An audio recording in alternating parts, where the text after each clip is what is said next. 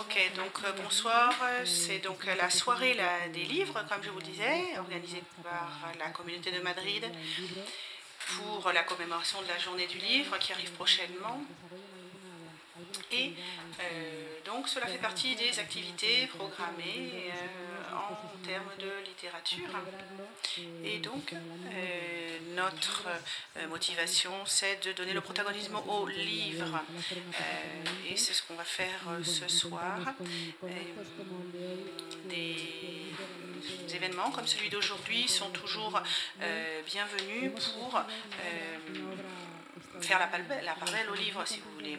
Aujourd'hui, euh, nous allons donc fêter la journée du livre avec une anthologie de poésie intitulée Prodige. Euh, qui est édité par une euh, maison qui présente de véritables petits bijoux au public de par leur valeur littéraire, mais aussi de par la valeur que révèle l'édition en soi la responsable de la maison d'édition est ce soir avec nous. Elle nous en parlera peut-être un petit peu plus tard.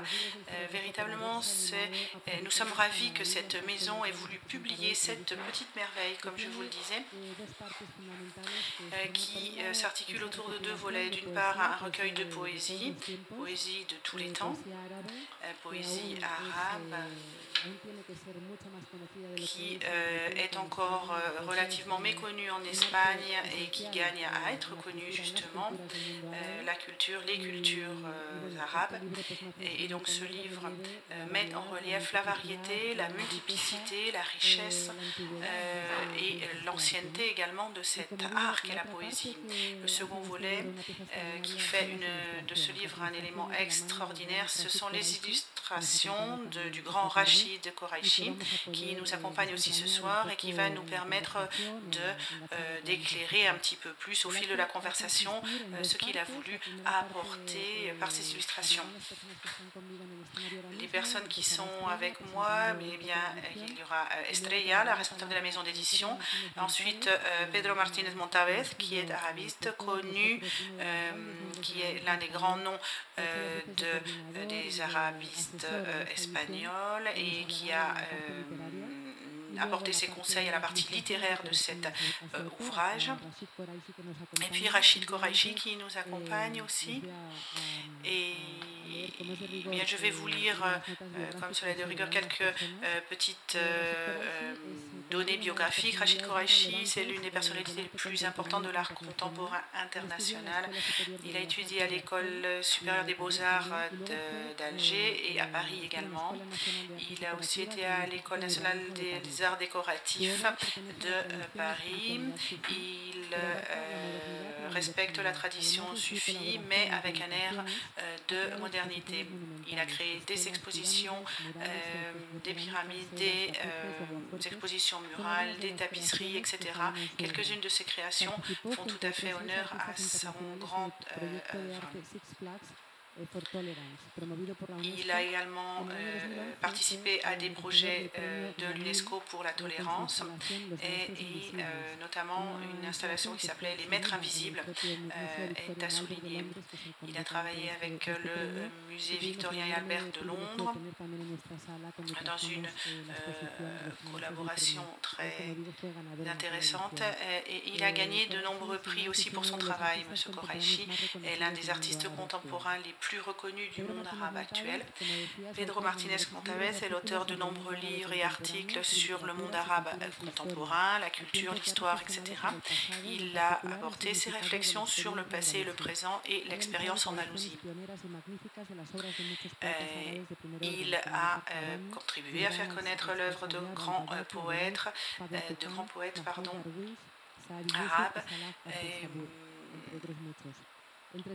parmi les plus euh, connus. Différents livres aussi qui étudient et analysent euh, la culture arabe sous ses divers angles font aussi partie de, son, euh, de sa, sa, trajectoire. Il a été recteur de l'Université autonome de Madrid.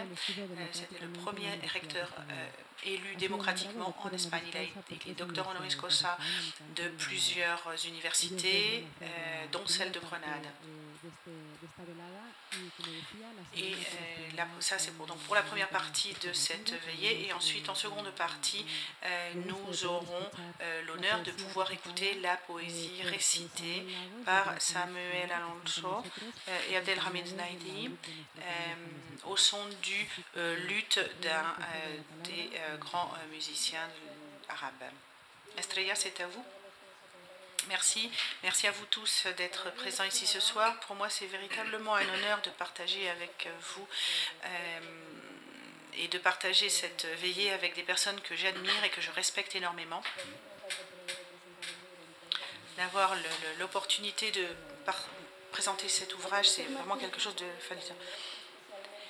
Je remercie tout particulièrement Pedro Martinez Montavez pour cet élan qu'il a donné à cette aventure.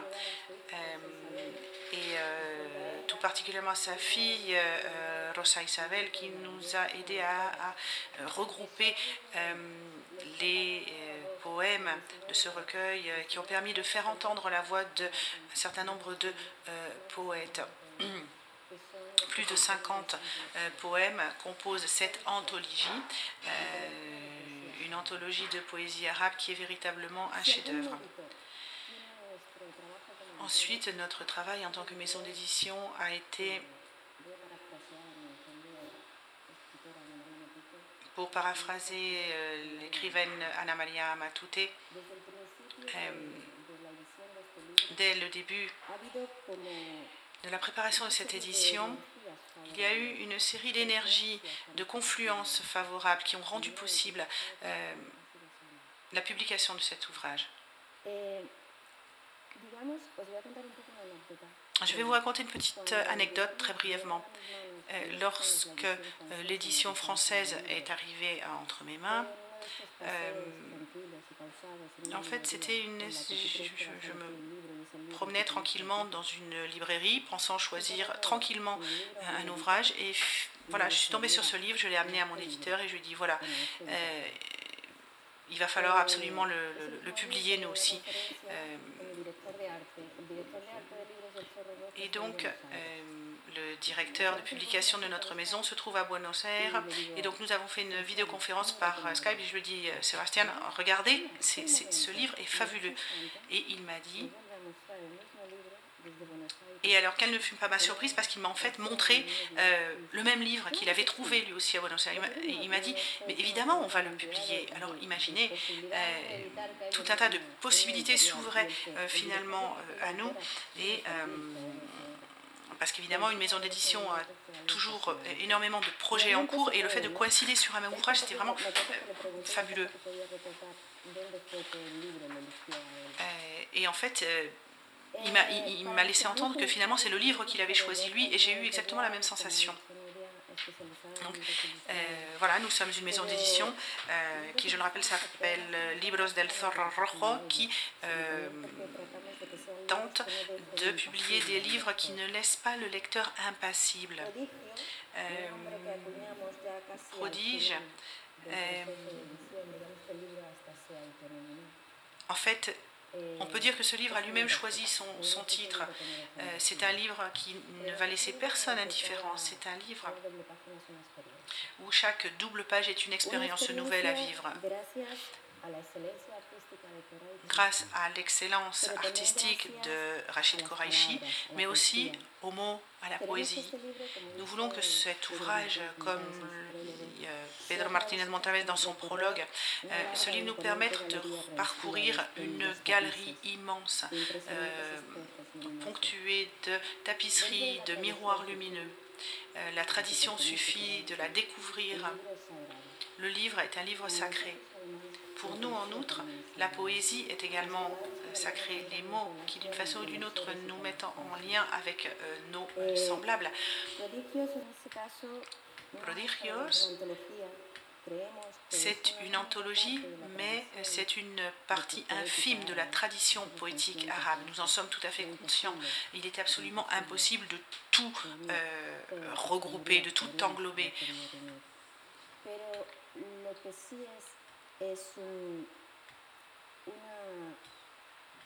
Mais ce livre est un carrefour de sensibilité, un point de rencontre. Euh, je ne vais pas m'étendre plus longtemps. Que pourrais-je dire lorsque l'on a à côté de soi des personnes aussi illustres? Je vais céder la parole à Pedro Martínez Montaves, mais euh, avant de terminer, je vais juste vous réciter un poème qu'il a traduit dans ce livre. Alors, vous allez m'excuser parce que je ne suis pas une professionnelle de la récitation.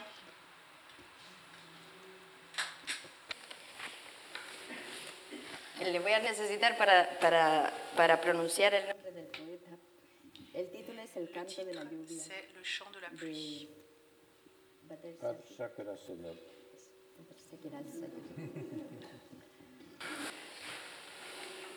Tus ojos son dos bosques de palmeras al rayar la mañana, o como dos colinas de las cuales la luna se alejara. Al sonreír, tus ojos, se renuevan los pámpanos y danzan las luciérnagas, como lunas que el remo agitara en el río suavemente al lucir la alborada, con estrellas que laten en sus órbitas hondas. Tus ojos se han bañado en una tenue neblina de tristeza, como un mar que acaricia la tarde con sus manos como un mar pequeñito, con temblores de otoño, con la muerte y la vida, con la luz y las sombras. Y mi espíritu todo ante ti se despierta con el temblor del llanto y una embriaguez salvaje abrazada a los cielos, como un niño embriagado que temiera a la luna, igual que si las nubes, empapadas, gota a gota, fundiéranse en la lluvia, como risas de niños entre parras o el silencio punzante de los pájaros, la canción de la lluvia. Y llueve, y llueve, y llueve.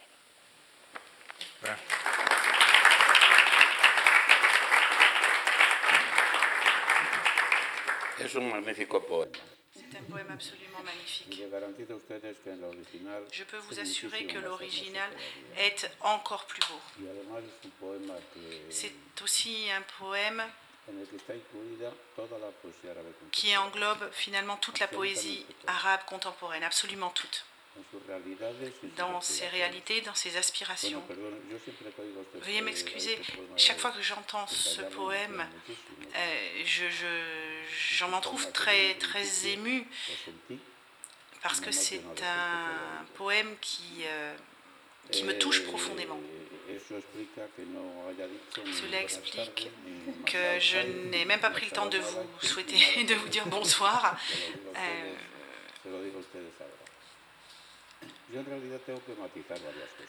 alors je vais continuer. Je souhaiterais nuancer quelques petites choses. D'abord, ma participation au livre, ma participation euh, est extrêmement limitée je tiens à le dire. J'ai simplement écrit le prologue, deux pages et demie. C'est pas immense. Et puis ensuite, j'ai euh, fourni à Estrella euh, quelques conseils. Je lui ai suggéré quelques petites choses, quelques noms, euh, et je lui ai donné quelques orientations. Mais voilà, ma collaboration s'est arrêtée là. Je tiens à le préciser parce que je ne souhaite pas m'attribuer aucun mérite qui ne m'est pas dû.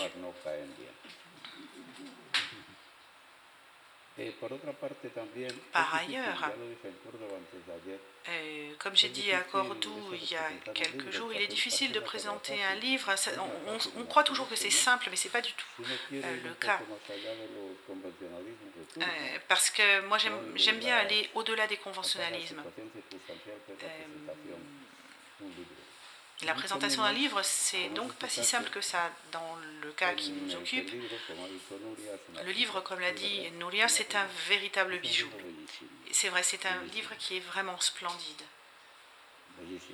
Euh, il est extraordinaire et cela est essentiellement dû au monsieur que j'ai à côté de moi, euh, avec un visage si empreint de bonté, euh, qui est donc Rachid Kouraichi, Rachid étant un nom qui est fort euh, en, arabe.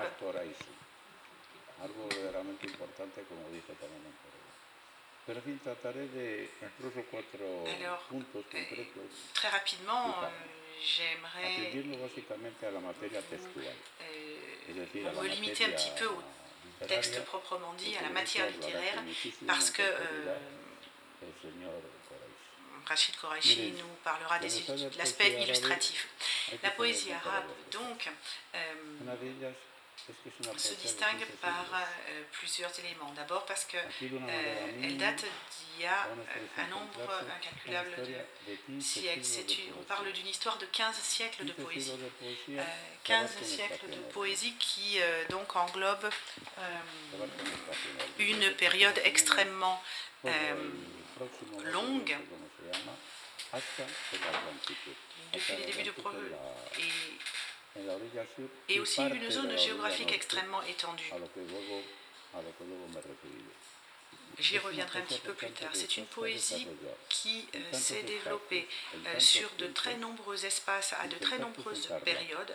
Et donc tenter de la présenter euh, au cours d'une anthologie, c'est vraiment mission impossible.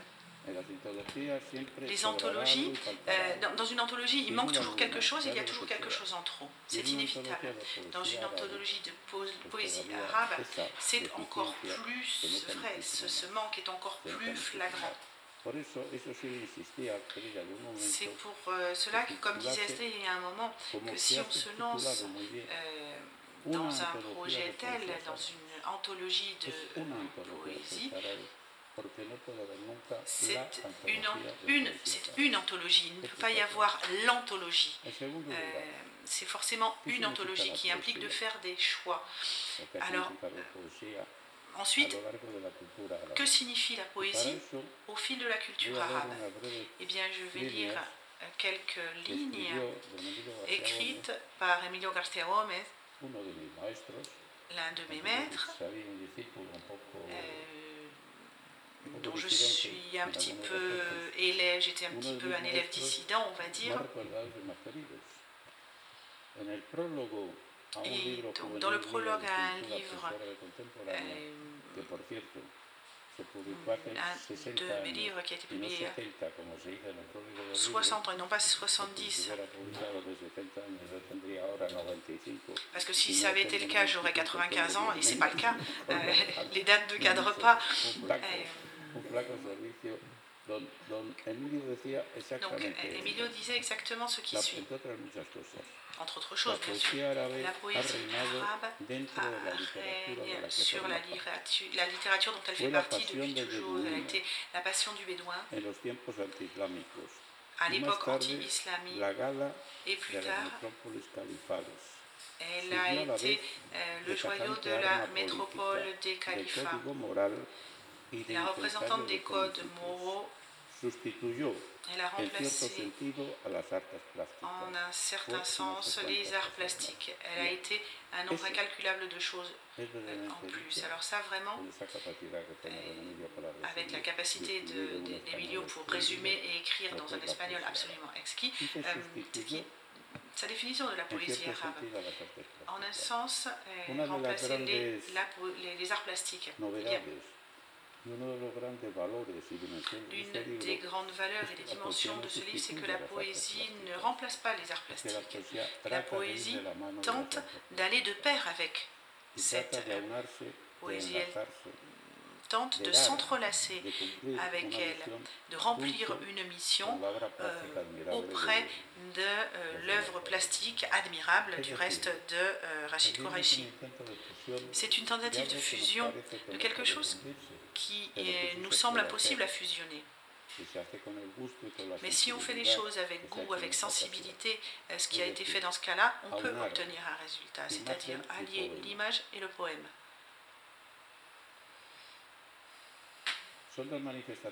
Ce sont deux manifestations artistiques qui habituellement euh, sont comprises de façon séparée. Euh, mais euh, elles peuvent très bien être vues comme prenant des voies parallèles avec des intentions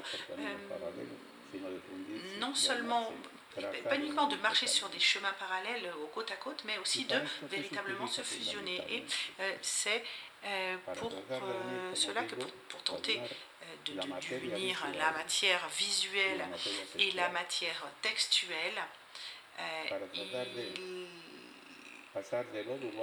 ça, va nous permettre d'arriver à un résultat unique final, à une fusion euh, suprême, si vous voulez. C'est quelque chose d'aussi simple que euh, passer par de l'image et du texte, oui d'accord, mais il ne faut pas oublier euh, que l'image vient, l'image ça vient de l'imagination. Et donc, la poésie et l'image venant de l'imagination partent pratiquement du, euh, même, euh, du même point. C'est le même point de départ. Et donc l'imaginaire euh, a une part extrêmement importante dans ce livre, même si on ne l'apprécie pas toujours, ou en tout cas au premier abord, quand on lit ce livre de façon superficielle. C'est donc une tentative de euh, remettre euh, sur le chemin qui lui appartenait euh, l'imaginaire, l'image, et donc image, imaginaire, imagination, ce, trio sont donc réunis dans ce livre de façon absolument magistrale. Et euh, autre chose que je voudrais ajouter. Un autre fait sur lequel il n'y a, il a pas de question. La langue arabe est une langue absolument passionnante. Mais en même temps, c'est une langue qui est absolument incompréhensible dans sa totalité.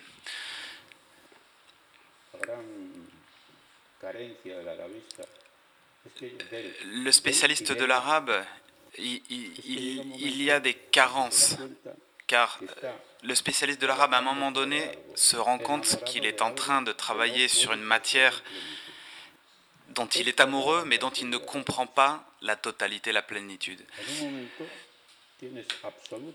À un moment donné, il, est très clair et il est, limpide que cette chose que tu aimes tant, tu n'arrives pas à la comprendre dans sa totalité. Ça échappe à ta compréhension.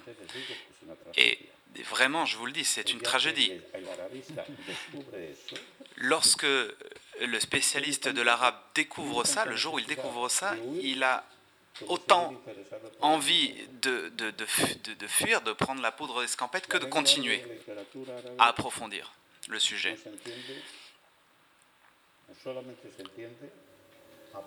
La culture et la poésie arabe ne se comprend que lorsqu'il y a dans que lorsque comprend que la dualité peut devenir une unité.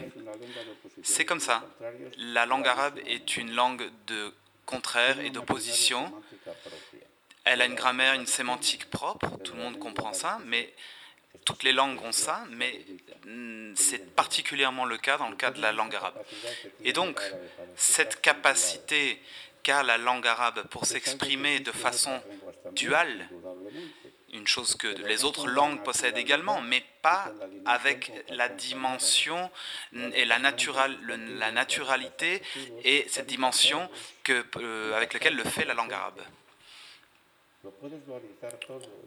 On peut verbaliser absolument tout et on peut dualiser absolument tout. Et il y a des mots et des termes pour chaque chose. Tout cela est sous-jacent dans les poèmes que vous pourrez lire dans le livre, accompagné, comme je le disais, des, des, merveilleuses illustrations euh, de M. Koraishi. Lorsqu'on est face à, la grande créativité de la langue arabe et des arts de cette culture, il faut prendre en compte quelque chose, quelque chose qui a été souligné, qui a été souligné récemment et de manière très précise par le professeur Portavice dans, dans le superbe livre qui parle du traitement esthétique de l'arabe, qui a été traduit à l'anglais d'ailleurs, un livre fantastique, je vous le conseille. Et il a dit des choses notamment sur, euh, sur des euh, textes euh, andalous. José Miguel nous rappelle une phrase un des grands noms qui figure dans le livre, un grand voyageur dans tout le monde arabe qui a été enterré à Damas, un lieu que tous les spécialistes de la langue arabe mm, doivent connaître et doivent aller voir parce que ça, explique beaucoup de choses. Eh bien, il a écrit une phrase aussi euh, puissante que celle-ci. Le pouvoir divin ne crée aucun être plus puissant que l'imagination. Et comme le professeur Puerta ajoute, l'univers de l'imagination est un univers intermédiaire. C'est un espèce d'isthme dans lequel conflue l'océan des idées et l'océan du sensible. C'est absolument fondamental pour comprendre la capacité créative du monde arabe. Ce que la professeure a écrit il y a peu par rapport à la tradition visionnaire de la culture arabe. Eh bien, je fais référence également à, cela dans le prologue. Eh bien, voici quelques idées sans lien entre elles, mais euh, dont je voulais parler pour que ça soit très clair euh, par rapport à vous. Et il y a deux choses également sur lesquelles je voudrais insister, et surtout l'une d'entre elles, euh, qui pourrait passer euh, inaperçu, et c'est la chose suivante. Dans cette galerie de 50 et quelques poètes en arabe qui passent, euh, que l'on voit euh, au fil du livre, vous serez surpris de voir le nombre de poètes qui ont écrit en arabe, mais qui sont nés sur la péninsule ibérique. Ils, ont, ils sont nés sur des terres de la péninsule ibérique, à Grenade, à Séville, à Murcie, à Cordoue et au Portugal. Donc, bien évidemment, ça n'est rien d'extraordinaire. Ce sont des Andalous. Et une partie du livre est dédiée à la poésie andalouse. Et la poésie de Al-Andalus et en Espagne sont quelque chose, une chose absolument indissociable pour un arabe. La poésie contemporaine ne peut pas être comprise si l'on ne tient pas compte de cette gravitation constante qui est absolument fondamentale de l'hispanique et de l'andalou. Je ne dis pas seulement de l'espagnol, je dis l'hispanique et j'insiste sur ce point. Euh, sur, cette, sur cette production. Pour illustrer cela, je vais simplement vous lire euh, de brefs fragments d'un des grands représentants de la poésie arabe de, euh, alors un est, syrien, euh, il a écrit là-dessus, le premier c'est Nissa Kabani, qui dit beaucoup de choses, et notamment cela. Tout arabe qui voyage en Espagne, mon, mon cœur va avec lui. Et tout arabe qui ne voyage pas en Espagne me donne l'impression que c'est un élève qui n'a pas passé son examen d'arabe et qui a été expulsé du cours de l'histoire. Et cela, pourquoi? Eh bien, parce qu'en Espagne, il va, se il va être euh, confronté à l'imaginaire d'Al-Andalus à l'Andalous et, et par, conséquent une mémoire collective. C'est un admirable poème qui a été traduit il y a longtemps, qui s'appelle Le dernier Randalou. Il dit, dans l'un dans l'un de ses fragments, il dit ceci.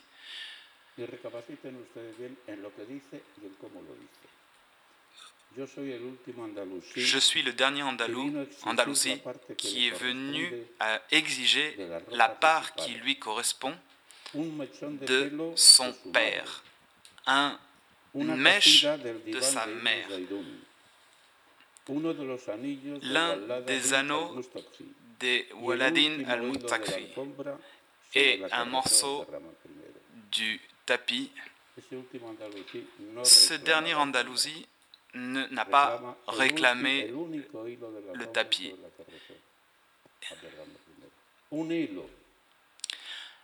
Un, un fil, il a simplement réclamé un fil du tapis.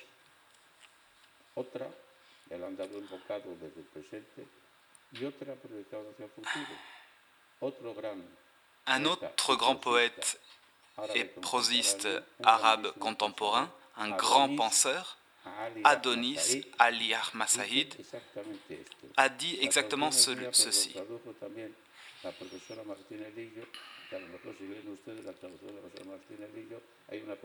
Donc vous verrez qu'il y a peut-être une petite différence à faveur de, la traduction de, la professeure. Que dit Adonis? Il dit ceci. Al-Andalus est un horizon, un mélange de culture et d'êtres humains. Et par cette condition de mélange, il apparaît comme étant un modèle pour édifier, construire le futur. Comme si c'était la confluence entre ce qui va, être construit et pour construire. Entre le, ce n'est pas ce, cette signification. Ceux qui croient dans la continuité et ce qui continue à l'être jusqu'à l'infini. Et, et, ce qu'il a dit avec toute la sincérité, c'est le bon niveau de la traduction des traducteurs et des traductrices qui interviennent dans l'œuvre. Bien entendu, ce sont des traductions dans lesquelles on peut observer des différents types de sensibilité et évidemment le style technique de chaque traducteur.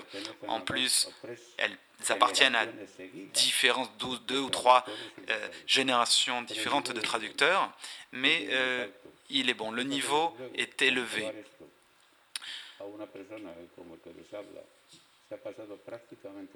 Quand vous voyez qu'une personne qui a, a, a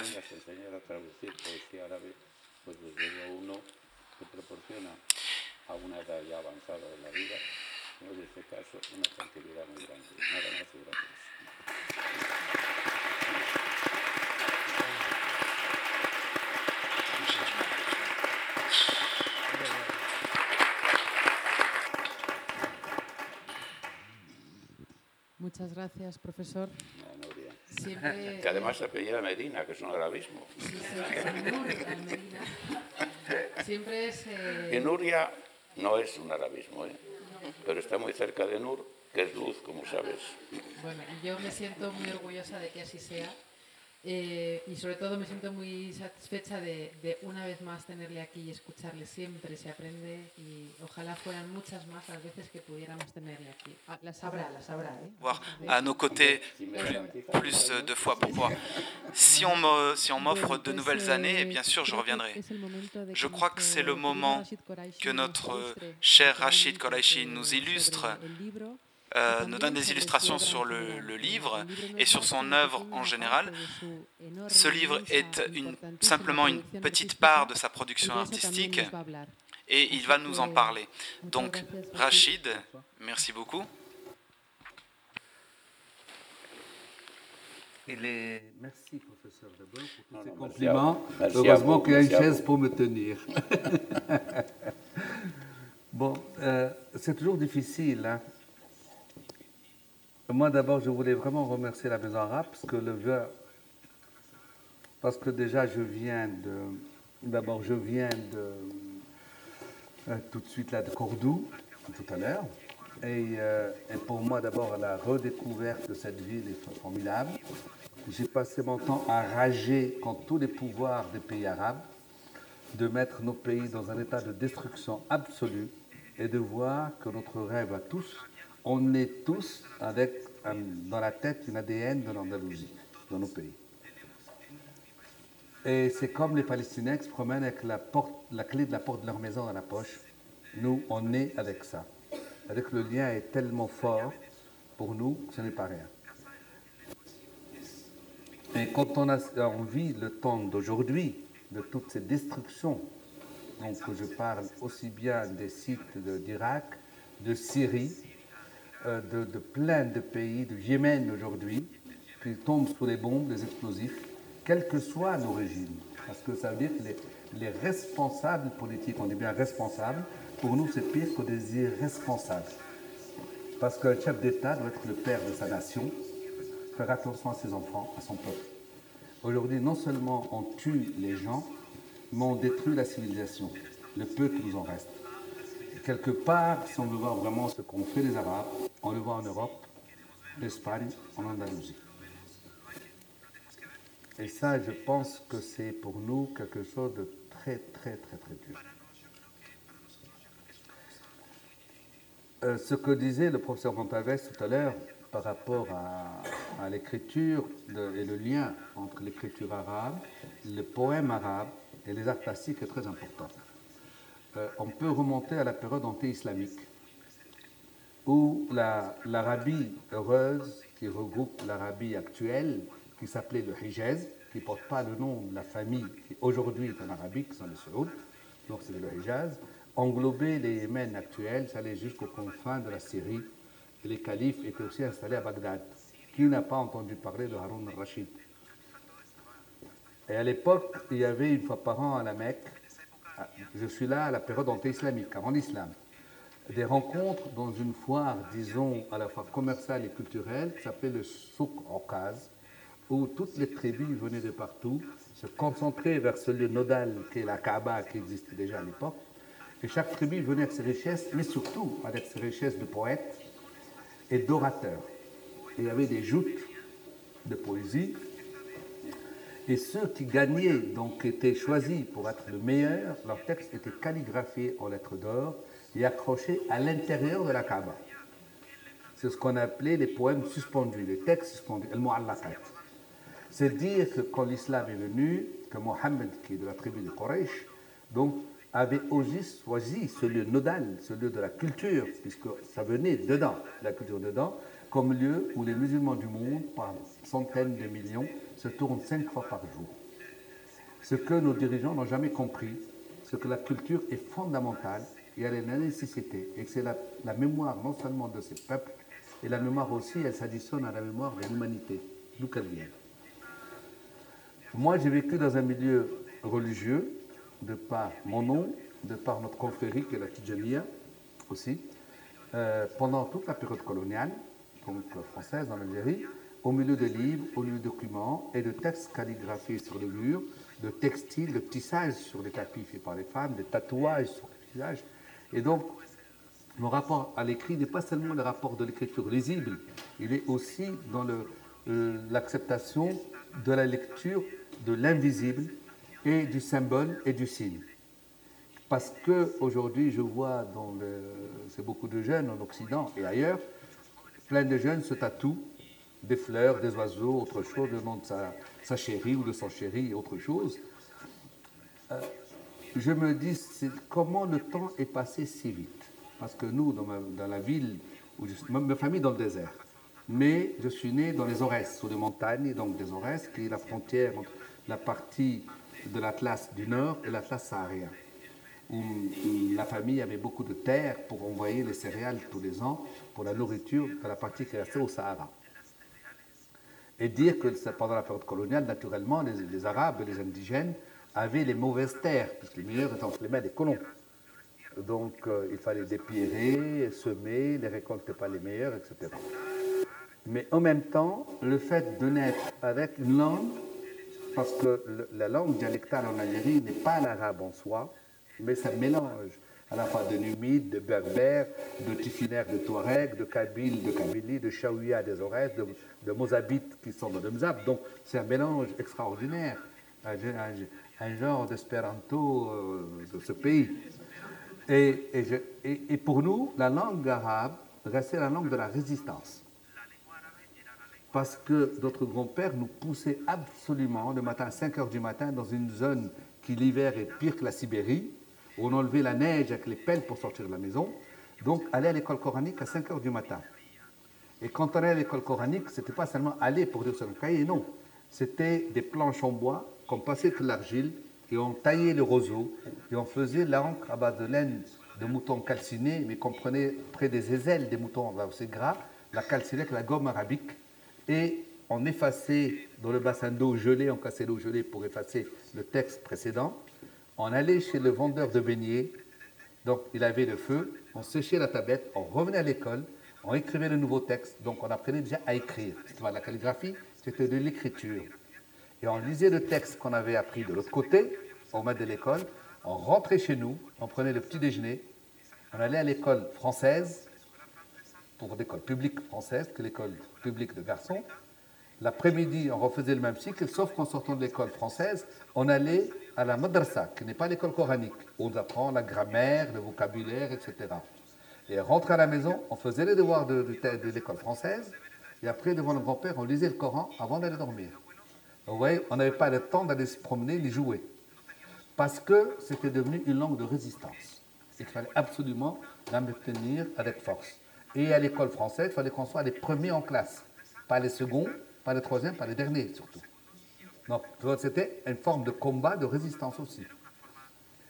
Et pour nous, ayant vécu au milieu de cette confrérie, chaque fois que les parachutistes venaient pour arrêter mon père ou mon grand-père à l'époque, les premières choses qui étaient prises par l'armée, par les parachutistes, à l'époque de Bijar et de Massu, c'était tous les textes en arabe. Parce que pour eux, il y avait un problème, ou c'était écrit par des responsables de la résistance, ou qu'il y avait des choses particulières. Vous voyez que la langue est très particulière. Mais c'est vrai aussi que j'ai vu beaucoup depuis mon enfance, donc des livres euh, non seulement calligraphiés, mais enluminés. Donc, et, ce lien, même avec les Corans qui sont enluminés, c'est un peu comme dans les monastères en Europe, où les moines calligraphiés faisaient le papier, fabriquaient le papier, reliaient, en même temps enluminaient les pages. Donc, on était aussi dans cette tradition. Quand j'ai eu cette démarche d'affronter ce travail, c'est moi-même qui l'avais à l'époque proposé, en fait, ce livre que vous voyez là, en réalité à Paris, il a été fait en trois éditions différentes. On avait démarré avec l'anthologie de la poésie arabe, après l'anthologie de la poésie algérienne, et troisièmement la poésie arabe-andalouse.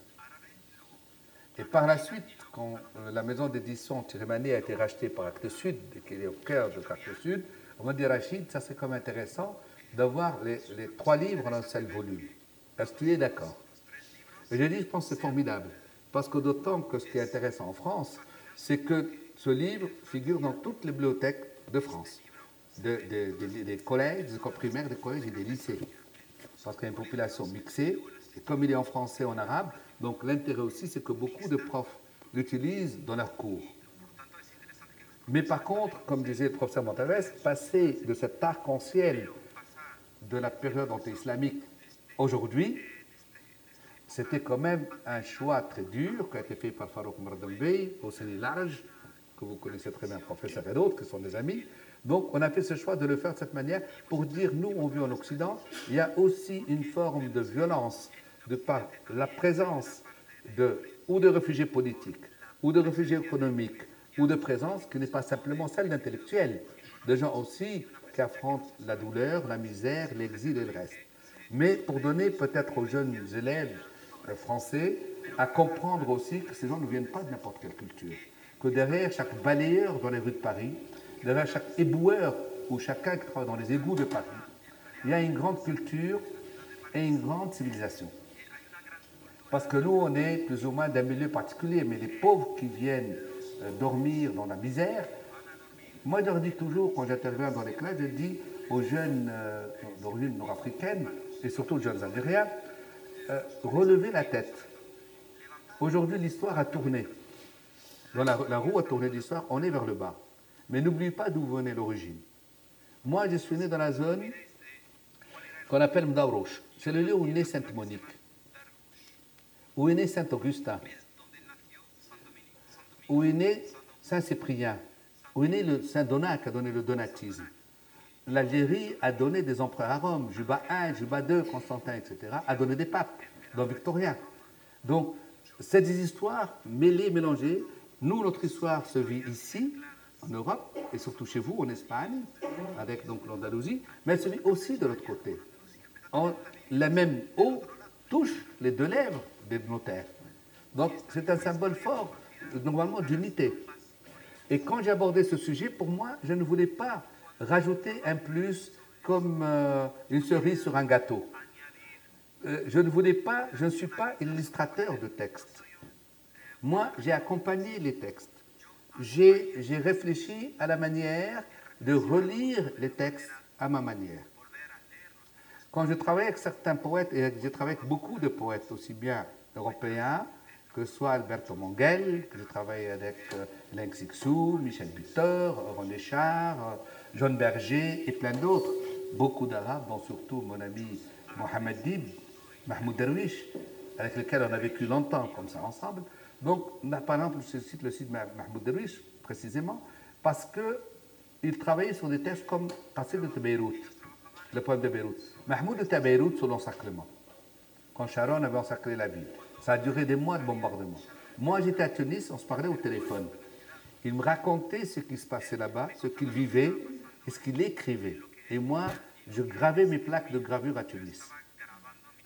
Donc, et il y a eu beaucoup, de, dans les textes que fait Mahmoud, nation en exil, dans le grand livre de en exil, beaucoup de textes étaient créés en parallèle. Le, la partie graphique et la partie donc du poème travaillé.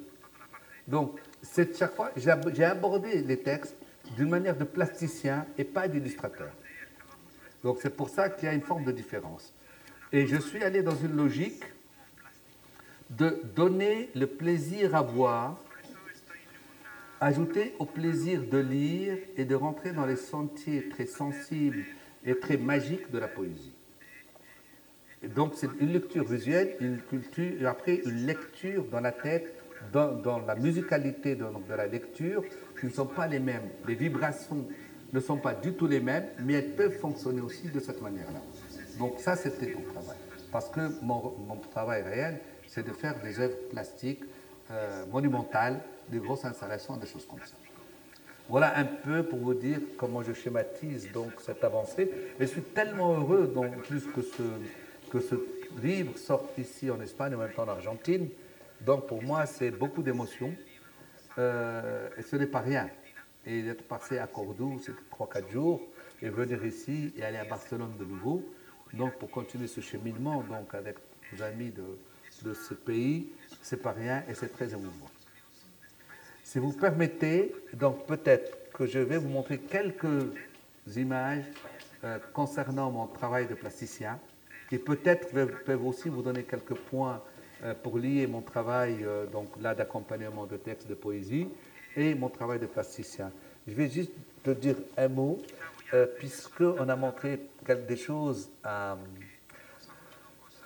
à Cordoue, je voudrais peut-être choisir un peu les choses, parce que j'ai énormément de choses que je fais, c'est assez déprimant même pour moi, parce que je me dis peut-être que la vie passe à côté de moi et je passe mon temps à travailler, à créer.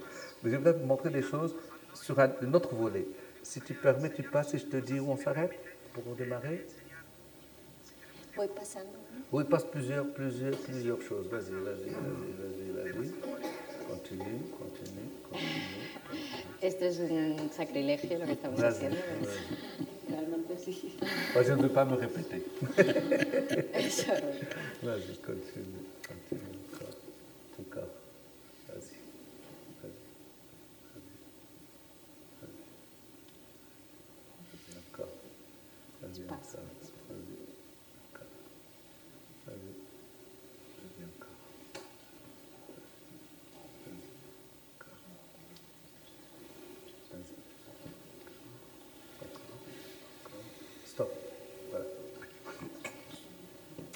Alors, là, c'est un projet qui s'appelle les Jardins du Paradis. Euh, le nom de la Loire, il y a un château qui s'appelle le château de Chaumont-sur-Loire. Et tous les étés, donc les responsables du lieu, les commissaires de projet, demandent des architectes, des plasticiens de créer des jardins qui durent en fait printemps, été et automne. Et j'avais fait ce projet qui s'appelle les Jardins des Paradis. J'étais parti des textes de Attar sur le langage des oiseaux.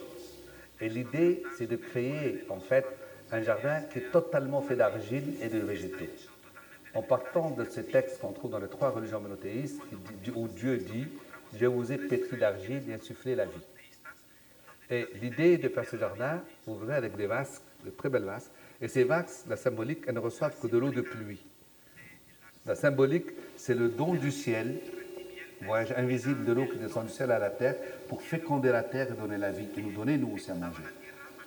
Mais en même temps, ces vases servent pour moi des bains pour les oiseaux, à la fois qui se lavent dedans, qui boivent dedans, qui eux naissent sur la terre et montent vers le ciel à la rencontre des anges en voyage invisible. En fait, c'est le double voyage de la terre au ciel et du ciel à la terre. Donc, on a choisi les plantes pour les senteurs, naturellement, les jasmins, les roses, les galons de nuit, etc. Donc, de sorte, comme on voit dans vos villes ici. Vas-y, la prochaine. Voilà, on voit le détail des vases. Et dans les vases, il y a des dessins travaillés en symbolique et en même temps en reprenant certains textes donc de Attar. Le bassin lui-même est travaillé à l'intérieur, les carreaux sont travaillés et tout mon travail sur la base du chiffre 7. Même les dimensions des carreaux, les dimensions des pièces des vases, etc. Vas-y. Voyez certaines des vases. Donc chaque vasque est différente naturellement. Hein. Donc c'est vraiment une vraie installation florale, jardin, etc. Vas-y, prochaine. Voilà, alors vous voyez ce jardin. Au fond, il y a un banc de méditation. Il y a l'eau, on ne l'entend pas, mais elle circule en une forme de croix, j'appelle la croisée des chemins. Voilà, vas-y, la prochaine. Alors, ça, c'est hommage à René Char, donc c'était un ami poète, qui est un des grands poètes euh, français, en même temps Michel Butor, qui est un ami qui est décédé l'été dernier, et que j'ai beaucoup travaillé. Et donc, et là, et Mohamed Dib, qui était dessus. Donc, je leur ai rendu hommage en faisant une énorme tapisserie. Vous voyez un peu la dimension par rapport au maire de la ville de Limoges. C'est à Limoges, à la médiathèque. Hein. Vous avez l'échelle de la tapisserie. Hein. Elle est totalement tissée de bleu indigo et de soie, de fil de soie. Vas-y. Oh. Voilà, donc on voit l'énorme tapisserie. Alors, vous avez en bas l'étoile, qui est le symbolique de l'étoile qui dirige le navigateur, l'homme dans le désert et qui nous dirige nous-mêmes dans la vie. Au centre, il y a le symbole d'un signe personnage au milieu de l'univers. Vous avez, de chaque côté, vous avez le palmier ce côté qui est l'arbre du sud et le conifère, l'arbre du nord, qui est de ce côté-là. Vous avez les trois signes personnages, qui sont les poètes, les mains levées comme dans une prière, mais en étant ensemble. Et aussi le symbolique de la Trinité, les trois religions monothéistes. Donc, cette tapisserie se lit comme un texte. Comme quoi les symboles, dès qu'on donne les clés de compréhension, les gens, ah oui, effectivement, il fallait penser. Et à la médiathèque de Limoges, aujourd'hui, il y a un écran où tous les jeunes d'école viennent, tapent dessus, je veux voir tel signe, telle main, tel truc. Ils trouvent l'explication des symboles et qui lui permet de s'adapter à la lecture des symboles. Vas-y, prochaine. Alors, ça, c'est le travail Mahmoud Derwish. Donc, c'est un travail gravé, vous verrez. Voilà, là, l'image que vous voyez, donc on est à Alger, parce qu'on devait rendre un grand hommage à Mahmoud Derwish en Palestine, et les autorités israéliennes ont refusé. Donc, du coup, j'avais demandé à la ministre de la Culture à Alger de le rendre hommage à Alger. Et vous voyez le format, la main le livre, donc c'est le grand livre de gravure. Donc, vous voyez le format, c'est énorme. Il y a 49 gravures au fond et 49 textes calligraphiés par le calligraphe Hassan Messoudi. Vas-y. Voilà, là, on voit les pièces qui sont montées. Là, on est à New York, à l'Albert Museum de New York. Donc, où j'ai présenté donc, ce travail qu'on voit. Donc, chaque fois, l'eau forte à côté, donc, travail calligraphique. Vas-y. Voilà, me voilà avec notre ami Mahmoud Derwish à Amman, en Jordanie. Donc, et en bas, donc, c'est à Alger, quand on lui a rendu l'hommage. Vous voyez les textes calligraphiés, ce n'est pas mon écriture, c'est Hassan Masoudi et je lui ai demandé d'inventer un koufi pour ce travail. Donc c'est le dernier travail de calligraphie réelle de Hassan Saoudi. Après, il a travaillé une forme de gestuelle qui n'est plus ce travail. Et c'est un travail qui a demandé beaucoup de temps et qui est formidable. Vous ne voulez pas qu'il brise le, miroir de la gravure que vous allez voir pour qu'il ait une distinction à part. Et c'est un koufi extraordinaire. Vas-y. Voilà, ça c'est mes pièces. Alors, je vais vous expliquer comment lire ce symbole, le grand symbole noir. Parce que c'est lui qui axe. Quand je grave mes plaques, la première chose que je fais, c'est ce grand signe. Alors, le, texte dit à ma mère, il a ummi, à ma mère, et j'ai dit à Mahmoud, c'est quoi ta mère dans l'histoire? Je sais qu'elle te manque, tu ne la vois pas, mais il dit, en fait, ma mère, c'est la Palestine. Et, il me dit, et, et, comment tu vois toi la Palestine? Moi, je lui dis, écoute, moi, pour moi, la Palestine, c'est la terre des prophètes. Et les prophètes, dans les crèches chrétiennes, c'est toujours de petits bourricots, de petits ânes, etc. Et en fait, dans ce travail que j'ai fait, le grand signe que vous voyez, pardon, de ce côté-là, ça, c'est la tête de l'âne. D'accord? Sauf que l'âne a des grandes oreilles, mais elles ne sont pas sur sa tête. Elles sont sur la tête de l'étoile, qui symbolise les drapeaux de tous les dirigeants arabes, qui sont eux les bourricots de l'histoire. Voilà. Donc, c'est la manière symbolique de dire les choses. Je ne fais pas la figuration, mais quand j'explique, les gens disent Ah oui, effectivement, on, voit des toiles, on voit les oreilles, on voit la tête de l'âne sans ses oreilles. Tu passes la prochaine. Voilà. Et ça, c'est un autre travail avec Mahmoud Derwish, Qassid Beyrouth, le poème de Beyrouth. Vous voyez le format du livre, c'est énorme aussi. Et là, c'est le livre que j'ai travaillé pendant que Mahmoud était dans sa salle de bain à Beyrouth vous avez une petite ouverture, il me disait rectangulaire, vous voyez la mer. C'est pour ça que vous verrez les gravures. Elles sont, là aussi, elles sont à New York, je les ai présentées aussi à New York. Les gravures sont de couleur bleue avec une tache rouge sur chacune qui représente le sang qui coulait à ce moment-là à. Passe voir la prochaine. Alors, le texte calligraphié, c'est un autre calligraphe, s'appelle Kamel Ibrahim, qui était le fondateur de l'école de calligraphie d'Alexandrie. Vous voyez, chaque fois, je fais la distinction de mon travail de plasticien le travail du calligraphe. Donc chaque fois, j'ai choisi le calligraphe et c'est un coup fil haute qui est superbe aussi. Prochaine image. Voilà, vous voyez donc le travail qui suivait, c'est comme une forme de lucarne, en bleu, le bleu de la mer, la Méditerranée autour de Beyrouth, et la tache de sang, le drame qui se passait à Beyrouth à ce moment-là. Vas-y. Voilà. Alors, ça c'est un travail, donc j'ai designé pas mal de vêtements aussi. Donc c'est un travail que j'ai fait avec une amie qui vient de décéder malheureusement. Euh, Fadela Bereda. Donc on a fait bon, une série de défilés de mode autour de ça.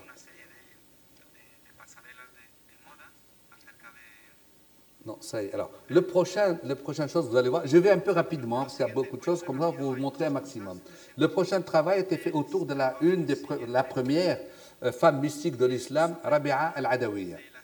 Donc, euh, c'est un peu l'équivalent chez vous de Marie-Madeleine, puisqu'elle était esclave, elle était musicienne, elle était végétarienne, voilà, donc, euh, et, et, dans son temps, sa vie était compliquée. Elle s'appelle Rabi'a, qui était la quatrième fille de sa famille. Rabi'a, c'est la quatrième, donc née à Basra. Donc, je voulais lui rendre hommage et je suis allé travailler à, à Alep pendant trois années. L'idée, c'est de lui donner un hommage en lui fabriquant des œuvres en soie, avec de la soie. Et, et pas acheter la soie au souk d'Alep, mais partir du cocon des mûriers de l'arbre qui est le les cocons de soie, les dévider, les travailler, les tisser, les teindre et les travailler. Donc voilà, j'ai fait tout un cheminement. Alors, on voit sur ces images, on avait loué une maison près de la forteresse d'Alep, où vous voyez en train de dessiner ce que vont être les grandes bannières de soie. Et en bas, je suis dans des ateliers où je suis en train de sculpter des empreintes, des tampons en bois, comme on faisait dans l'ancienne tradition syrienne, dans la tradition de l'Inde aussi, sous la tradition de l'Inde d'autres pays, où on imprime les tissus avec les tampons. Donc, j'ai sculpté, vous voyez, des centaines de tampons comme ça. Vas-y.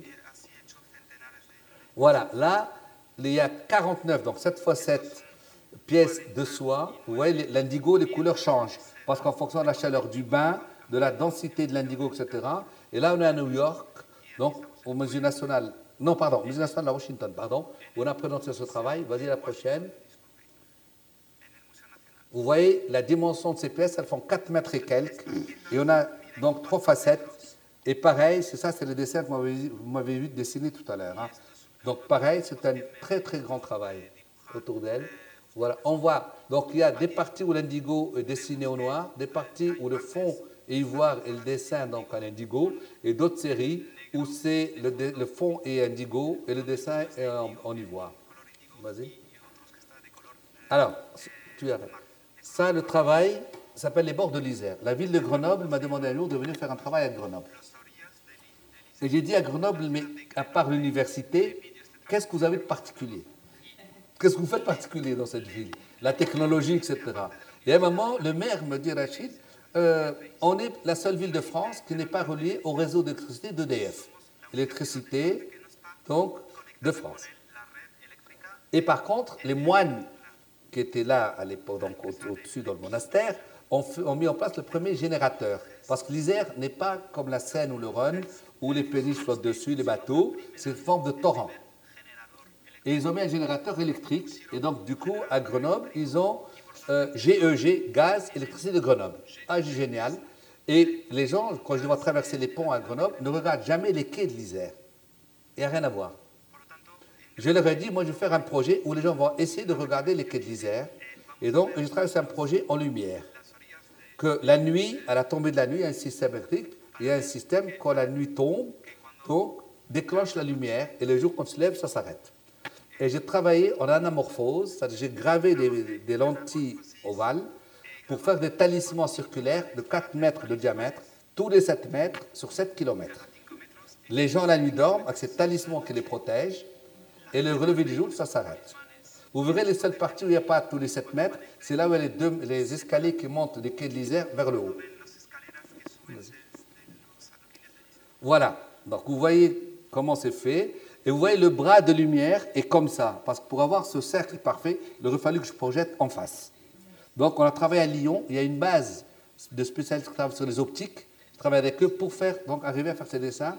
Donc, sur l'optique, quand la lumière se met dedans, ça s'ouvre. Vas-y. Voilà, je vous explique un peu les symboles, parce que là aussi. Regardez, en haut, il y a un soleil, le soleil qui illumine. À côté, il y a une main ouverte, symbole de paix. En dessous, il y a le, le poisson, symbole de fécondité. À côté, vous avez un homme en position de méditation sous deux pyramides qui le protègent. Il y a le chameau qui porte trois triangles, sont le symbole des trois religions. La patience, la tranquillité, etc. À côté, vous avez le croissant ouvert comme ça vers le ciel qui reçoit l'offrande du ciel. A toute la terre. En bas, il y a le labyrinthe, et ainsi de suite. Donc, tous les dessins se lisent comme on lit un livre. Vas-y, à la prochaine. Voilà, on voit tous les 7 km comme ça, où on traverse toute la ville en lumière et de chaque côté des quais. Hein. Vas-y. Voilà, réplique. Alors, la mairie de, Grenoble, ils sont tellement contents, ils ont gardé ce projet pendant deux ans. Ils m'ont dit, on veut te remercier, on veut t'offrir quelque chose. Ils m'ont dit, écoutez, moi, si vous voulez m'offrir quelque chose, j'ai envie d'offrir quelque chose à la faculté d'Alger, qui est au centre de la ville, et il y a un tunnel qui n'est pas sous terre, hein, mais il est sur la route, comme ça, l'université construite dessus, où tout le monde passe, les voitures, les charrues, les gens à pied, etc. Et c'est comme la place de la Concorde à Paris, par exemple. Et donc, j'ai dit, je voudrais faire un projet pour que les gens qui ne peuvent pas ou n'ont pas le temps ou ne savent pas aller au musée vont voir régulièrement des images, habituer le regard à voir les images. Et tous les trois mois, changer ces images. Donc la ville a financé ce projet de Grenoble pour Alger. Et donc on l'a fait, on va vous montrer ce que ça donne. Vous voyez, donc ça, c'est des images projetées dans ce tunnel, de chaque côté du tunnel. On a fait une trémie centrale dans le tunnel et les ampoules de projection à ce moment-là sont sur la trémie. Vas-y, prochaine. Voilà, on voit l'échelle d'une femme avec son voile, avec son fils ou son mari qui est à côté d'elle. Vous voyez un peu l'échelle des dessins par rapport à ça. Vas-y, prochaine. Voilà, alors ça, alors ça, le titre fait toujours rire les gens. Le poisson qui, voulait donc contrôler la mer. Euh, la ville de, Bastia m'a demandé de faire un projet à Bastia. Et comme les Corses ont un caractère particulier, les Algériens aussi, donc euh, euh, toujours ce côté on ne veut pas. Donc j'ai dit, on va faire cette histoire du poisson qui bloque la mer. Et j'ai dit au maire de Corse, je vais venir travailler en Corse avec la terre de la Corse et faire une série de céramiques pour présenter ce projet sur la thématique de la, terre. Elle peut donner aussi des choses artistiques formidables. On est parti de ce projet, vas-y. Donc toutes les pièces, voilà, je suis avec le maire à l'inauguration de la pièce. Elle est comme une icône dans une boîte donc, de verre avec des amis artistes, vas-y. Vous voyez le travail comme il est présenté. Au fond, il y a un mur de petites sculptures d'acier de 28 cm où elle ne travaille qu'avec la ombre. On ne lit pas la pièce elle-même, la sculpture, mais on ne lit que l'ombre de la sculpture qui n'est plus le dessin fait par l'artiste. C'est elle qui a décidé d'avoir une ombre particulière parce que la lumière qui fait la suit. Avec cette notion de l'ombre dont je parlais avec des amis tout à l'heure, où chez les soufis on dit l'ombre, c'est la chose la plus fidèle de votre existence. Elle naît avec vous, elle vit avec vous, elle rentre dans la tombe avec vous. C'est votre ombre. Donc, et ça, la symbolique est très importante. Et de chaque côté, vous regardez de chaque côté, Vous avez donc ces pièces de céramique et là, on travailler. Vas-y. La suivante. Voilà. Fragment d'écriture. Alors ça, c'est un projet euh, que j'avais fait autour d'un ami écrivain important d'Algérie, Kateb Yassine. Kateb Yassine était décédé, il était un, très marginal, très particulier comme personnage, et c'est quelqu'un qui aurait dû avoir le prix Nobel. Et en même temps, la comédie française, le directeur de la comédie française à l'époque était un ami, Marcel Bozonnet. Je lui dit, Marcel, il faut absolument qu'on fasse un projet autour de Kateb Yassine. Il m'a dit, Rachid, mon, mon, canevas de, programmation est complet. Je lui ai dit, trouve-moi ce que tu veux, mais trouve-moi un temps. Et j'ai décidé de rendre un hommage à Kateb dans la comédie française et hors la comédie française, qu'on voit ce que c'est. Vas-y. Voilà. Donc, vous voyez, ça, on est place Colette, donc euh, près du Palais Royal, vous connaissez tous. Donc voilà, donc cette grande tenture enveloppe pratiquement toute la comédie française. Et la nuit, vous verrez, passe la prochaine. Voilà, vous voyez un peu à l'échelle des gens, pièces que ça donne. Prochaine. Voilà, vous voyez là, euh, pour certains qui reconnaissent Denis Polydiles, qui est là. Donc, de ce côté-là, vous voyez l'échelle des pièces que j'ai fait pour le, la scénographie intérieure, donc sur la scénographie, sur le travail interne. Vas-y. Voilà, là, c'est les sept dormants. Alors là, je vais vous expliquer l'histoire avant qu'on voit les images. Vous savez, vous avez tous entendu parler de cette moine qui a été tuée en Algérie pendant la période du terrorisme. Donc, c'est des moines cisterciens qui ont été euh, kidnappés dans le monastère de Tibérine, qui ont été euh, décapités et dont malheureusement, jusqu'à aujourd'hui, on n'a pas trouvé les têtes. Ma mère m'avait appelé, vous êtes tout ça par d'une histoire. Ma mère m'avait appelé au moment où ça venait de se passer. Et elle, était en pleurs, et je lui dis Qu'est-ce qui se passe? Elle me dit Voilà, on vient d'annoncer que sept moines ont été tués et décapités par des terroristes. Et elle me dit cette phrase extraordinaire Elle me dit J'aurais donné la vie d'un de mes enfants pour eux. Et moi, je lui dis Attends, tu parles d'abord à ton fils. il y a eu 100 imams décapités. Et à l'époque, on était presque 120 000 Algériens égorgés. J'ai appelé l'archevêque d'Alger, qui est un grand ami mentionnaire Henri Tessier. Je lui racontais ça. J'ai Henri, voilà, ma mère vient de m'appeler, voilà, je te raconte, je te fais des condoléances. Et j'ai vraiment envie de faire quelque chose par rapport aux frères qui ont été tués parmi nous, qui se considèrent comme Algériens. Et j'ai décidé de faire sept livres. Un livre par moine, avec des auteurs juifs, chrétiens, musulmans et athées. Donc, et les livres sont travaillés, comme je disais tout à l'heure, comme on travaillait dans le monastère. Les pages de gravure ont été faites dans les moulins à papier. J'ai traduit les textes à l'arabe, je les ai calligraphiés, on a fait les sept livres, qui ont été présentés d'abord au pape Jean-Paul II, donc, et qui font partie maintenant des trésors de la Bibliothèque du Vatican, ainsi que les trésors de la nationale de France. Ça m'a valu, moi j'en suis très honoré, une lettre de Jean-Paul II me donnant sa bénédiction deux mois avant sa mort. Donc voilà, donc ça c'est les choses sur lesquelles nous on se bat beaucoup. Je, voulais juste vous... Vas-y, passe voir. Voilà. Là, je suis au monastère où ils ont été enlevés et tués avec l'archevêque d'Alger, où j'ai laissé un ensemble de sept livres là-bas. Et à côté, il y a le. Donc, pardon, oui, l'archevêque est en train de faire une prière. Les tombes sont juste derrière lui. Vous voyez, il n'y petite plaque. Il n'y a pas. Vous voyez, il y a juste les petites plaques qui sont derrière et qui ne sont pas des tombes totales. Vas-y, la prochaine. Voilà. Là, on est au cimetière. Vous voyez donc les tombes des moines là-bas. Vas-y. Et voilà donc les sept livres. Vous voyez? Le livre central, c'est celui qui est fait pour l'abbé de l'abbaye, et les les moines, trois moines, trois moines de chaque côté, et au centre, c'est le sien. Vas-y. Voilà, vous voyez un peu l'intérieur des livres, avec les textes calligraphiés, enluminés, le travail en ronde bosse, qui sont une forme de pureté blanche totalement, comme une forme de virginité. Vas-y. Voilà, Jardin d'Orient. Alors ça, c'est une autre histoire. Jardin d'Orient, c'est pour moi, c'est une aussi des choses les plus importantes que j'ai faites aussi. Parce que quand il y a eu la colonisation d'Algérie, dans les années 1830, l'émir Abdelkader, qui a fait la résistance contre la colonisation française, s'est retrouvé prisonnier au château d'Amboise, qui est le château du roi François Ier. Et l'autre chose importante au château de François Ier, c'est que Léonard de Vinci est enterré là. Donc la tombe de Léonard de Vinci au château d'Amboise. Quand l'émir Abdelkader a été fait prisonnier avec sa famille et d'autres Algériens. Il a été envoyé au château de Pau, au sud de la France.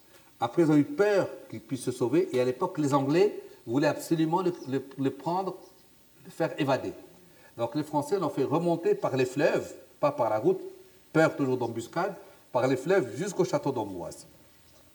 Le lien que l'émir a gardé, attends encore un peu, hein, l'émir, le lien qu'il a gardé avec l'émir, c'était l'archevêque d'Alger de l'époque, Monseigneur Dupuche, qui allait le voir au château d'Amboise régulièrement et qui a demandé aux sœurs religieuses de s'occuper des femmes et de la famille, la mère aussi de l'émir qui était avec lui, et des enfants, parce qu'il ne savait pas un mot de français, il était malade, le château n'était pas dans l'état auquel il était aujourd'hui, etc.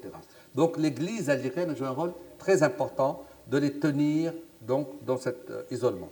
Quand Napoléon III a libéré en 1848, 52, pardon, 52, l'émir Abdelkader pour aller vers Istanbul et vers Damas, où il a vécu dans la maison d'Ibn Arabi, il a été enterré à côté de la tombe d'Ibn Arabi, donc il a laissé derrière lui 28 personnes de sa famille mortes au château d'Amboise dans une fosse, dans une tombe commune.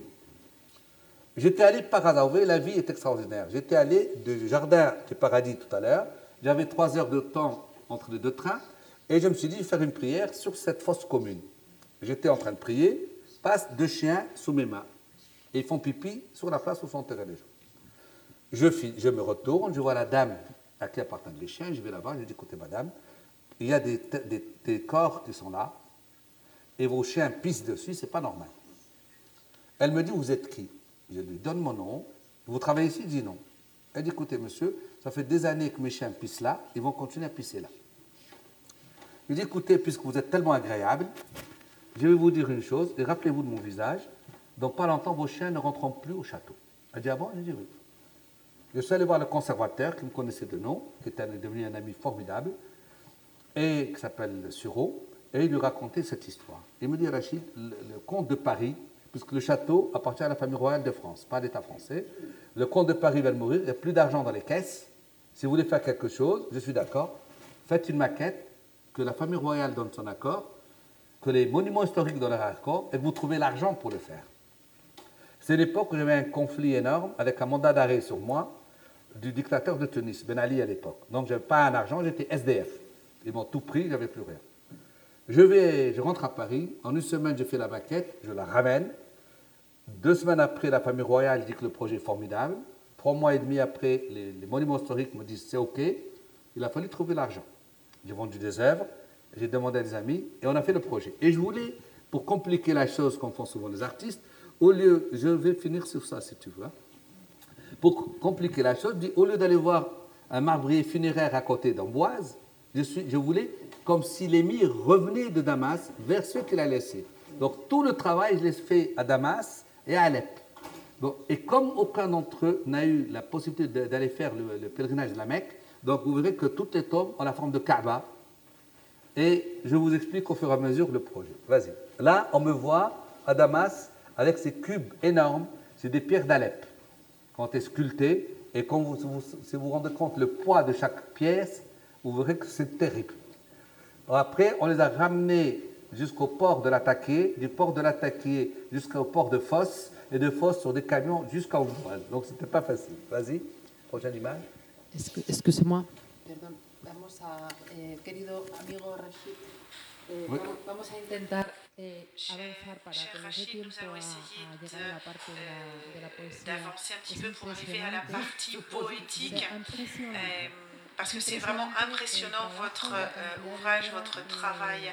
Euh, toutes ces choses.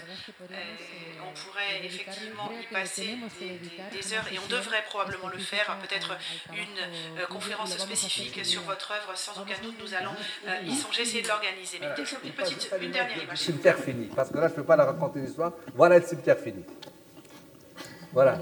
Vous voyez la grande diagonale qui dirige le de la Mecque. Vous avez sept circonférences, les tombes, et sur chaque, chaque tombe, vous avez le nom du défunt, et quand le soleil se lève, il y a l'ombre qui est posée, et ça tourne autour de la tombe, comme les gens, les pèlerins autour de la Kaaba. Voilà, j'ai fini.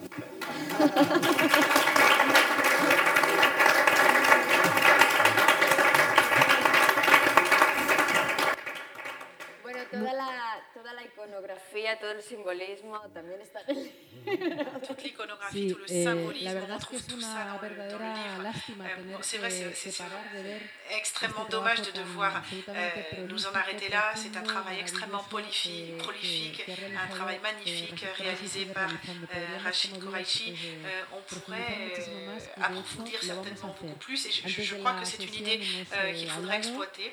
Avant cette séance, nous en eh, avions déjà parlé. Je crois qu'il faut vraiment faire en connaître, de diffuser este beaucoup plus en Espagne. Euh, l'œuvre de cet artiste depuis Casa a hacer, Árabe. Je m'engage euh, à travailler euh, pour cela. Nous allons de toute façon revenir sur le travail de Rachid, euh,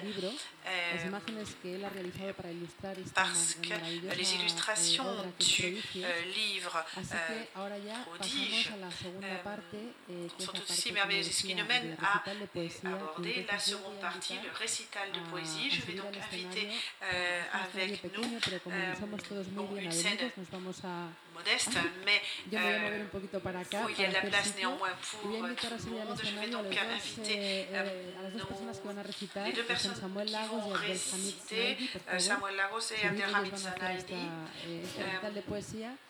Este recital de poesía. Ils vont se livrer donc à Sí, ce por supuesto, iba a decirlo de también. Ellos, además de, de, de hacer la parte, digamos, donc, performativa, euh, van a, recitar estos outre poemas, que son traductores performance, de, de los euh, je poemas dois en la préciser obra. qu'ils sont Por lo également tanto, tienen presencia. Y también a James eh, que nos va a acompañar con el laúd. Nous Así accompagner que aux luttes. nosotros vamos a permanecer aquí. Un aplauso. Y ya están viendo en la pantalla las magníficas imágenes que ilustran el libro. Así que yo ahora me callo y dejo, eh, dejo la palabra o el momento a James y a, y a nuestros Je amigos. leur cède donc la parole. Clásico andalusí y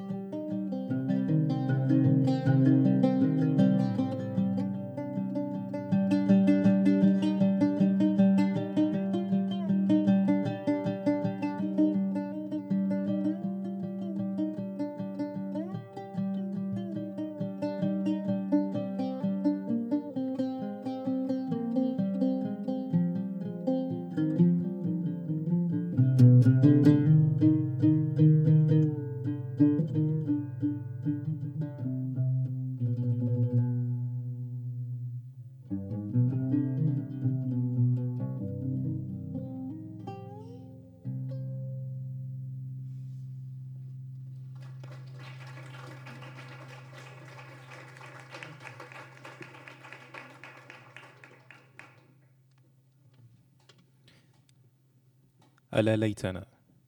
مجنون ليلى. ألا ليتنا كنا غزالين نرتعي. رياضا في الحوذان في بلد قفر. ألا ليتنا كنا حمامي مفازة. نطير ونأوي بالعشي إلى وكر. ألا ليتنا حوتان في البحر نرتمي. إذا نحن أمسينا نلجح في البحر. ويا ليتنا نحيا جميعا وليتنا. نصير إذا متنا ضجيعين في قبر. ضجيعين في قبر عن الناس معزل معزلين ونقرن يوم البعث والحشر والنشر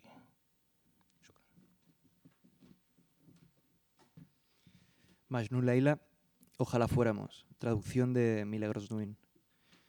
Ojalá fuéramos dos gacelas que pastan en un prado de ranúnculos en un país remoto. Ojalá fuéramos dos palomas de un páramo que voláramos y nos refugiáramos al anochecer en el, en el nido. Ojalá fuéramos dos peces que nadan en el agua y al atardecer nos sumergiéramos en alta mar. Ojalá viviéramos juntos. Ojalá al morir yaciéramos juntos en la sepultura. Acostados en la tumba, apartados de la gente, simultaneando el día de la resurrección y el de la congregación de la humanidad y la vida eterna.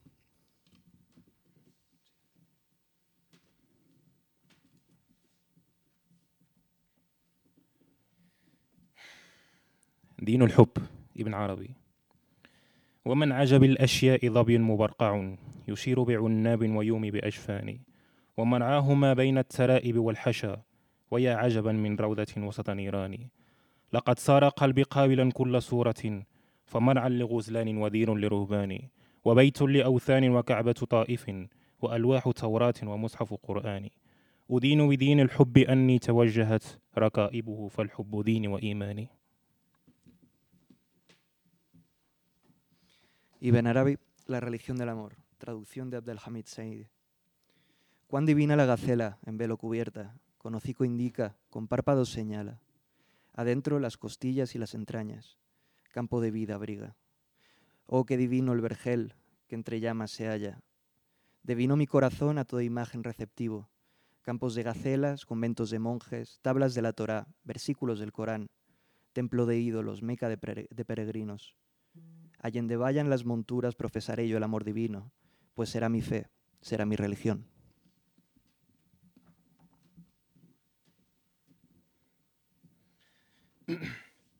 خربشات طفولية خطيئتي ومن منا كان بلا أخطاء أني بقيت مؤمنا بزرقة السماء وأنني أعتبر الأشجار والنجوم والغيوم أصدقاء وأني جعلت من قصائدي عاصمة تحكمها النساء فأي ثغر مغلق يقول في مملكتي جميع ما يشاء وأي نهد خائف يقدر أن يطير أو يحط في الوقت الذي يشاء Nisar Kabbani, Garabatos de Niño, traducción de Samuel Lagos. Mi pecado, pues ¿quién está libre de pecado? Ha sido continuar creyendo en el azul del cielo, considerar los árboles, las estrellas, las nubes como amigos. He hecho de mis poemas una ciudad donde gobiernan las mujeres. Cada boca cerrada dice en mi reino aquello que desea. Cada seno temeroso puede, cuando le plazca, posarse o echar a volar.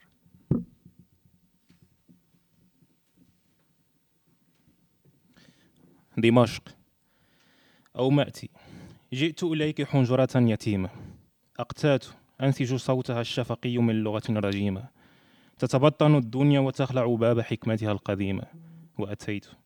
لي نجم ولي نار كليمة يا نجم رد للمجوس وأنت يا نار استبيحي فالكون من ورق وريح. ودمشق سرة ياسمين حبلى تمد أريجها سقفا وتنظر الجنين. Adonis, Damasco, eh, traducción de Rosa Isabel Martínez Lillo.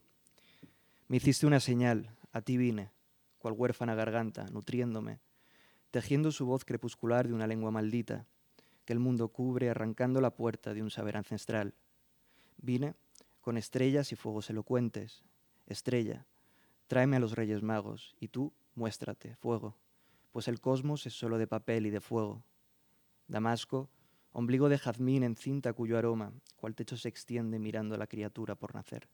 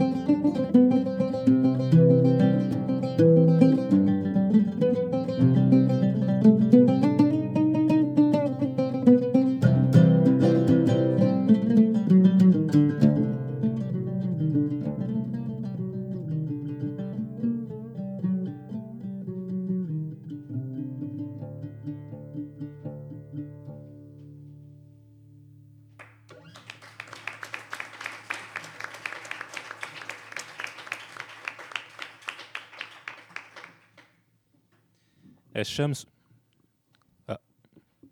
No sé si funciona el micrófono.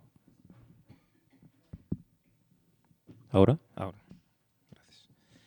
الشمس أنت ابن زيدون متى أبث كمابي يا راحتي وعذابي متى ينوب لساني في شرحه عن كتابي الله يعلم أني أصبحت فيك لما بي فلا يطيب طعامي ولا يسوغ ولا يسوغ شرابي يا فتنة المتقر وحجة المتصابي الشمس أنت توارت عن ناظري بالحجاب ما البدر شف سناه على رقيق السحاب إلا كوجهك لما أضاء تحت النقاب Ibn Saidón, tú eres el sol, traducción de María Luisa Preto. ¿Cuándo podré revelarte lo que siento? Tú, mi calma, mi tormento. ¿Cuándo podrá mi lengua sustituir a mis cartas para declarar mis sentimientos? Dios sabe que por ti estoy así, sin paladear la comida ni degustar la bebida. Tú, tentación del juicioso y argumento del frívolo, eres el sol, oculta de mi vista por el velo, y la luna, cuyo resplandor se transparenta a través de una tenue nube. Es como tu rostro cuando resplandece tras el velo.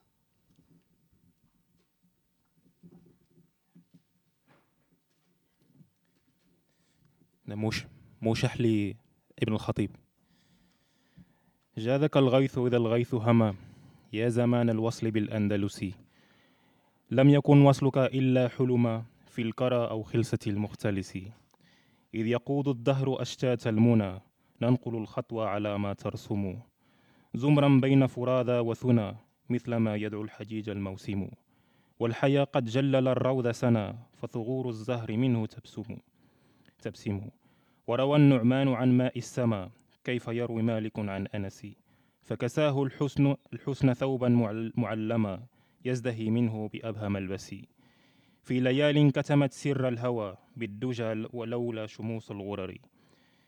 مال نجم الكأس فيها وهوى مستقيم السير سعد الأثر.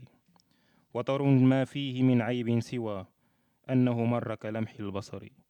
حين لذ النوم شيئا أو كما هجم الصبح هجم الصبح هجوم الحرس غارت الشهب الشهب, الشهب بنا أو كما أثرت فينا عيون النرجس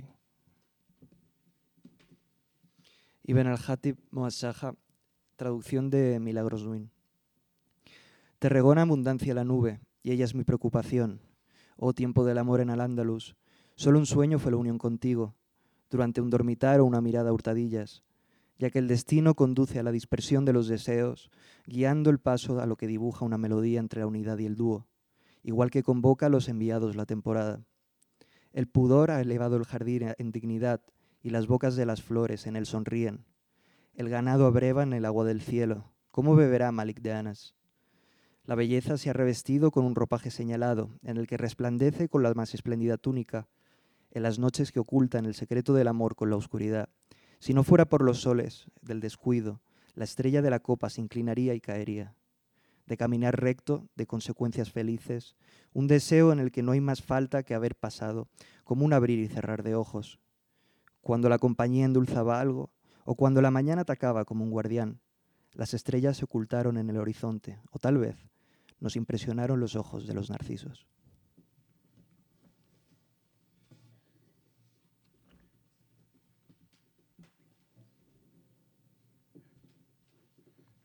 أنا الحب الأمير عبد القادر. أنا الحب والمحبوب والحب جملة. أنا العاشق المعشوق سرا وإعلانا. أقول أنا وهل هنا غير من, من أنا؟ فما زلت في أنا ولو ولوها وحيرانا.